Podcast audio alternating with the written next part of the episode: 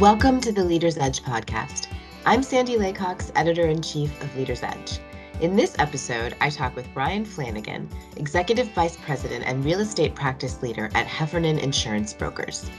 Rising property rates due to storms, crime, and inflation, office clients coping with post-pandemic workforce changes, and the overall economic environment are all factors affecting real estate owners. And we discuss it all. Give it a listen. Ryan, it is great to have you here with me. Uh, very excited to talk uh, all things real estate today. Thanks for having me. Um, we'll dive right in. You are the real estate practice leader at Heffernan.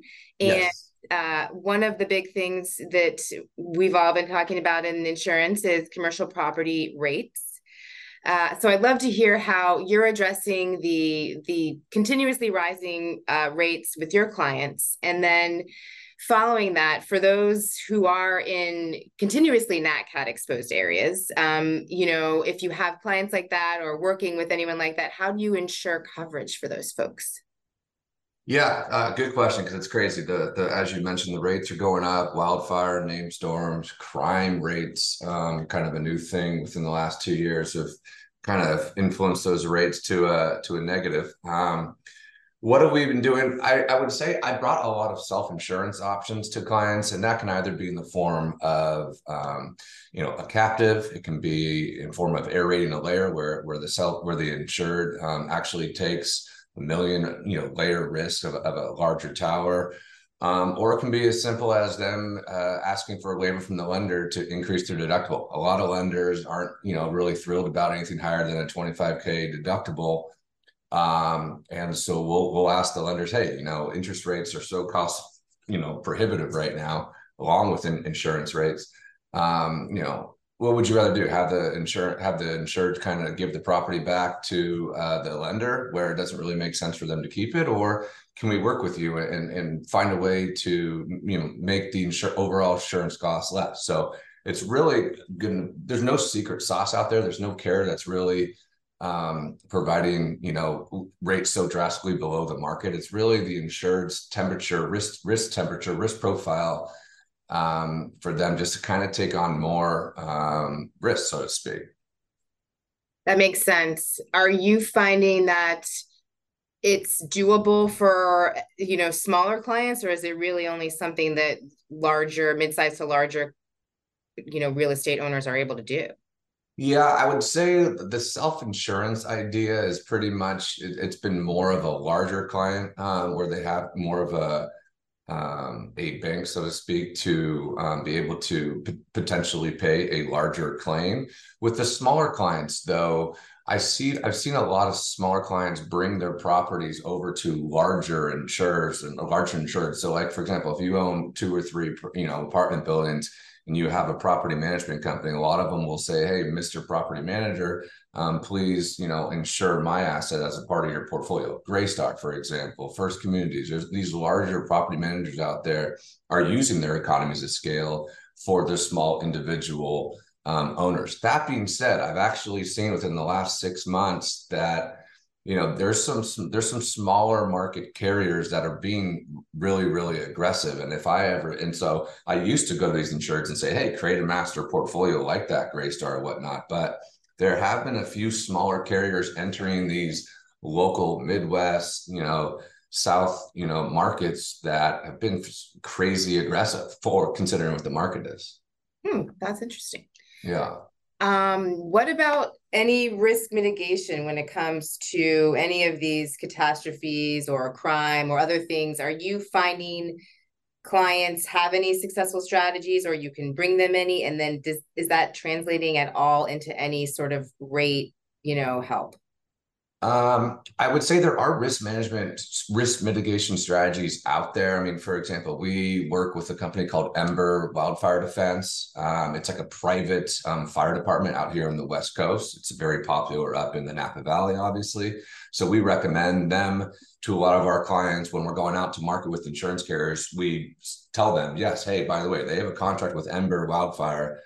Um, I haven't really seen it help the rates so much on in that peril, just because wildfire is so catastrophic, and I think these treaties agreement treaty agreements out there just you know, forbid insurance carriers from from writing those properties. But in terms of like named storm and heavy rain and wind and all that, fortunately, we have a radar system, or we have the, you know, the national weather system that kind of gives us a heads up on when these storms are happening. So I like to shoot emails out to all my clients and say, make sure you clean your sewers and gutters, get on top of the roof, and and uh, make sure you don't have any standing water. Standing water has been known to create some some roof defects. So there's a lot of things you can recommend your clients to do. Unfortunately, though, because we've had so much catastrophic um, insurance losses over the last, I don't know how, twenty-four months or so, I'm not seeing a lot of rate decrease from these carriers. Even if I say, hey, this client is, you know, you know, crosses their T's and dots their I's and, and gets ahead of the game in risk mitigation. I think insurance carriers, unfortunately, are just kind of a take it or leave it type of attitude when it comes to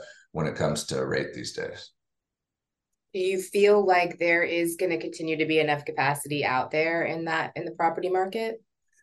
It's a good question. I mean, I have clients in the affordable housing sector where, I mean, it's just going through the roof. I have clients in Florida where they're just like, how is this even possible? How is this, like, I, literally you can't operate your business. And so it's like, is the government going to step in and kind of back the insurance rates? Or I don't know. I mean, you, I, I think I was speaking to a lot of wholesalers who, you know, spoke with carriers at that point. They thought the, there was a light at the end of the tunnel before Hurricane Ian last year, which is almost a year to the day. So I think with Hurricane Ian, it kind of pushed us back about eighteen months, I'm saying. I tell all my clients that next year have renewals that they're going to have increases. I want to, I want, I don't want them to think, hey, we might be past it, and then when I bring coverage or yeah. rates, it's, it's high.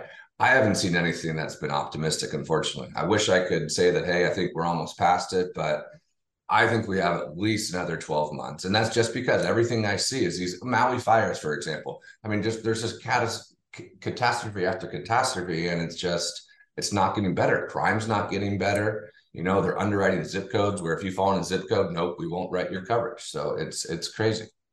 Wow. I, I didn't realize that the crime had increased so much that it's it's it's changing a little bit of the underwriting there, both on the property and on the liability side. And just with affordable housing, you know, that that brings in a whole other um, caveat. But yeah, crime is is now, I, I mean, I, I've been doing this a long time, but I, I think I've just been hearing from underwriters over the last two years that, oh, we were declining due to crime score. They, that didn't happen four, five, six years ago. It's just within the last two years. No, and, and they'll go on Google Earth and they'll look at photos and they'll see properties that have Um, graffiti on them. And I'll, of course, make the argument, oh, that was two years ago, whatever. But I mean, they're looking at those little things to say, oh, this isn't a bad crime area. Oh, yeah. Yeah. yeah. Okay.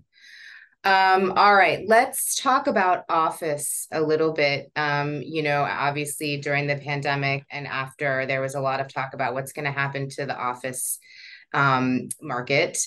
I'd love to hear from you. Um, are you seeing office owners adapting to new workforce trends? Any repurposing of office among your clients? So the office real estate uh, market is obviously very depressed. Um, I have a lot of clients with office buildings that if they, ha- they have their existing clients, their existing clients aren't necessarily necessarily leaving.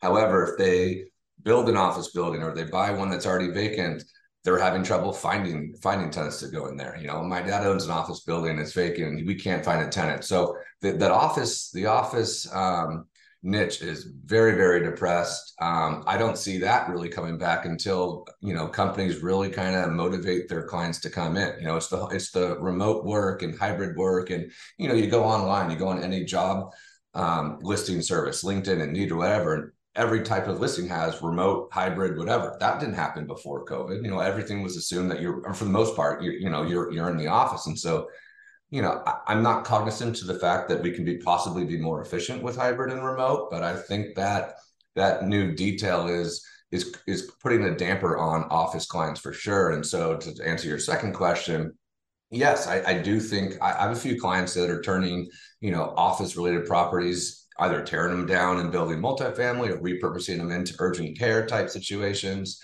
um, turning them into retail. Um, it doesn't happen all the time, but yeah, I mean, I, I have definitely seen a few of my clients go out and buy old vacant um, office buildings with the intent of not leasing them for office space, but repurposing them for, you know, building a multifamily. Mm-hmm. Interesting. It's interesting that you mentioned that they're repurposing him into retail, because I yeah. would, that would be a also a risky choice potentially. Yeah, definitely a risky choice. Yeah. I mean, retail is definitely um, you know, not doing much better than office, but you know, if it's if you're on the corner of A and A Street, you know, where you have really good retail and there just used to be an existing office building, I mean, you might be able to get a, you know, one of these credit tenants in the bottom floor, and maybe mm-hmm. you put, you know, uh, habitational on the top. Obviously, you got to go through zoning and city and all that type of stuff. But assuming that you get past that, I've definitely seen a few clients do that. Yeah, I think I read a stat that said, you know, uh, ten to twenty percent of office will need to be repurposed. Yeah. You know, moving forward, it was it was a price a P W C stat, so it, you know, it's just an interesting tidbit that may come around some more. Absolutely, yeah. The office. I mean, I've had clients with office buildings that have been seen vacant, and they're brand new in great areas. They just they're sitting vacant, and I don't know if the client is necessarily being picky on who they lease it to, but yeah, and you know, it's it's you know, my office. You know, I don't have everybody coming in every single day. We have kind of a three week uh, come to the office type of a deal. We didn't have that before COVID. Everybody wanted to come in and do lunch and do all that. It's just yeah. kind of the world has kind of changed. Overall economic environment. You know, you touched on interest rates earlier. Obviously, that's challenging for real estate investors. Are you seeing any sort of macroeconomic effects filtering down into your clients and sort of the, the work that you're doing? Well, with with the with the increased interest rates and high insurance rates. So I had a client last year before we really kind of got up interest that would buy and sell uh, apartment buildings, twenty-four apartment buildings throughout the year, buy, sell, buy, sell. And this year, that same client hasn't bought a single one. Yeah. Um, And just with interest rates and insurance rates going up, all these, you know, the the N O I, the the return for all these investors is certainly being depressed as well. And so um, these individual insureds have to figure out what costs they can, you know, reduce, because you can't really mess around with interest rates, and you can't really, for the most part, mess around with insurance rates. You can kind of make it as efficient as possible, but they got to look out and, you know, do they want to hire a certain landscaper, a property manager? They got to look at costs all across the board. They got to look at payroll within the company. And so these real estate clients, because of the horrible economic environment and insurance, whatever, it's it's really changing the way they look at things. I mean, I know I, I um, have a few clients that told me that they were looking at selling their assets at a certain cap rate this year, but they just can't do it. And so now they're telling their investors, hey, investors, you know, we wanted to get you out after the five-year cycle. Now we're going to probably hold it for another seven years. And, you know, the investors can't really argue with that. They know kind of what's going on. So I don't know. It's, I, I, I don't foresee it getting better. Actually, I just spoke with uh, somebody in the financial sector right before we hopped on here, and he thinks that interest rates are not going to increase tomorrow, might increase in November, but then after that, hopefully see a, a, a depression, because rents are now, which is a part of inflation, rents are actually going down. And the whole inflation percentage, um, thirty-three percent of that is, is, is real estate. And so if real estate is starting to go down, both in terms of selling an asset and uh, just rent, we should see inflation kind of hopefully come down. Mm-hmm. Well, that'll be, that'll be definitely something to look look for. Um, and just for sure. kind of watching these real estate developers and investors, maybe just kind of wading through this cycle.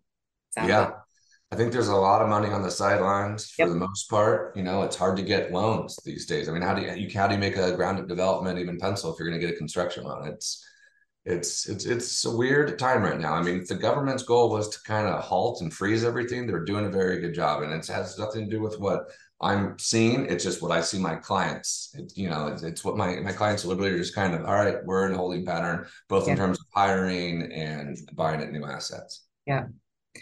All right. Well, anything else real estate trend wise that we should know about before we sign off? Um, no, but I, I, what I tell my clients, you know, maybe the glass half full type of in, personality in me is I tell my clients, I'm like, look, if you can somehow in a crazy world make a special asset pencil today with high interest rates and high insurance rates, I'm pretty confident that in two to three years, when hopefully the world corrects, that those deals are going to be home run deals. And so mm-hmm. you know, be picky, but if they can kind of get close to penciling, I think those are the deals you got to take advantage of. I mean, they always say that in the in the hard economy or hard market, this is where you can kind of, you know, find value. Well, I, you know, you, if you're getting creative and you're putting more equity into the deal and you can somehow make it pencil and it's refinance, and a couple of years later, then you have a great deal. Yeah, that's true. It's definitely it's definitely a time to, to show the value and make investment where you can. Yes, absolutely.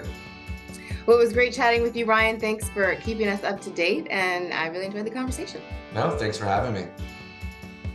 That was Ryan Flanagan, Executive Vice President and Real Estate Practice Leader at Heffernan Insurance Brokers. I hope you enjoyed our conversation. For more Leaders Edge podcasts, go to leaders edge dot com.